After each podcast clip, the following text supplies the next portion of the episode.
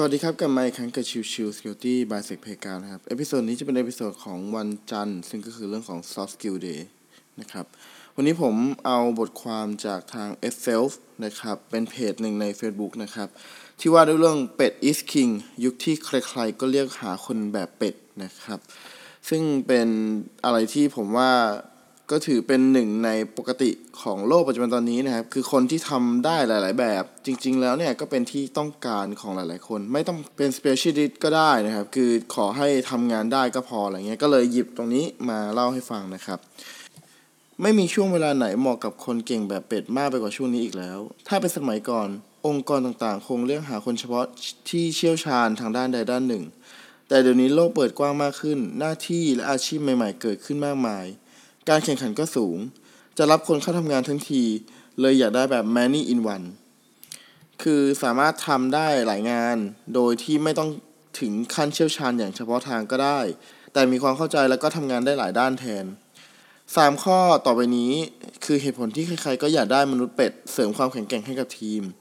1. ทำงานได้แบบไร้รอยต่อ เพราะมีความรู้ความเข้าใจในศาสตร์หลากหลายแขนง มนุษย์เป็ดจึงสามารถเข้าใช้งาน ที่ได้รับมอบหมายได้อย่างรวดเร็วทำงานในสายงานของตัวเองที่ถนัด หรือเป็นสายงานที่ไม่ถนัดก็สามารถเรียนรู้ต่อยอด และก็ลงมือทำได้ในระยะเวลาอันสั้น 2. คุยกับคนอื่นได้ง่าย นอกจากที่มนุษย์เป็ดจะเข้าใจสิ่งที่คนรอบข้างพยายามสื่อสาร ทั้งในสายงานเดียวกัน หรือสายงานที่ข้ามสายงานก็ตาม เขายังสามารถเรียบเรียง และก็สื่อสารออกมาได้ด้วยดี ช่วยให้การทำงานใน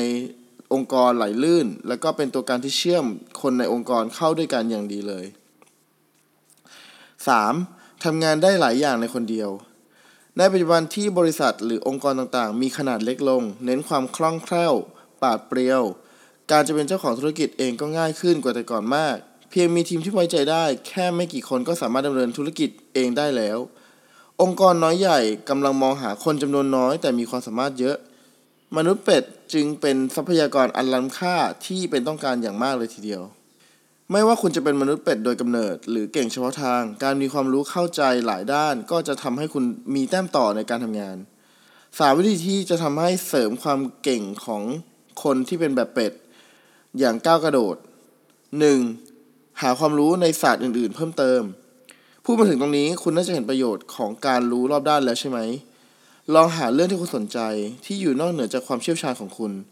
แล้วใช้เวลาเรียนรู้เพิ่มเติม อาจลองศึกษาแบบเบื้องต้นเพื่อให้พอเข้าใจ หรือถ้ายิ่งเรียนยิ่งอิน ก็ลุยเข้าไปให้สุดทางเลยก็ได้ สิ่งนั้นอาจจะกลายเป็นความเชี่ยวชาญใหม่ของคุณเลยก็ได้เช่นกัน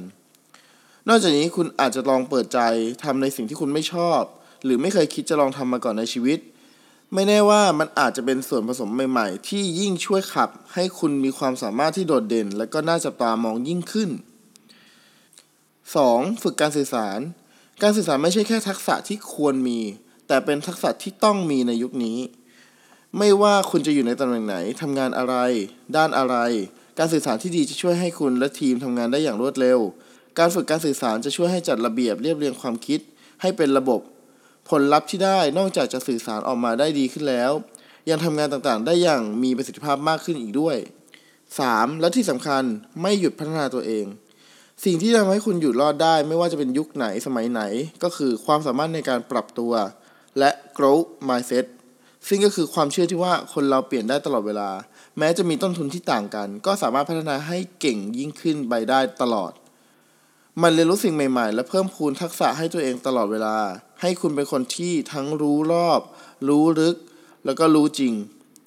ไม่ใช่แค่เก่งแบบเป็ดเท่านั้น แต่คุณจะเป็นเป็ดจ่าฝูงที่ใครๆก็ต้องการ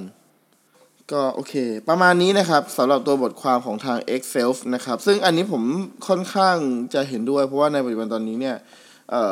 การทำงานในด้านใดด้านหนึ่งอาจจะค่อนข้างเป็นที่ต้องการในตลาดน้อยกว่าถ้าเทียบกับคนที่มีหลายหลายหน้าที่นะครับ แต่ว่าอื่นใดเลยจริง ๆ แล้วเนี่ยการเป็น specialist ก็ยังถือว่าเป็นจุดเด่นของคนหลาย ๆ คนอยู่เช่นกันนะครับ ดังนั้นเนี่ยถ้าสมมติเราแบบ เด่นแบบสุดโต่งจริงๆอะไรเงี้ยผมก็เชื่อว่ายังเป็นที่ต้องการสูงมากๆ เช่นเดียวกันนะครับ แต่อย่างที่บอกครับ การที่เป็นเป็ดก็ดีถ้ายิ่งคุณเป็นเป็ดแบบเชี่ยวชาญในหลาย ๆ ด้าน ก็ยิ่งทำให้คุณดูโดดเด่นมากขึ้นด้วยเช่นกันนะครับ โอเค episode นี้ฝากไว้เท่านี้นะครับ ขอบคุณที่เข้ามาติดตามแล้วพบกันใหม่สำหรับวันนี้ลากันไปก่อนสวัสดีครับ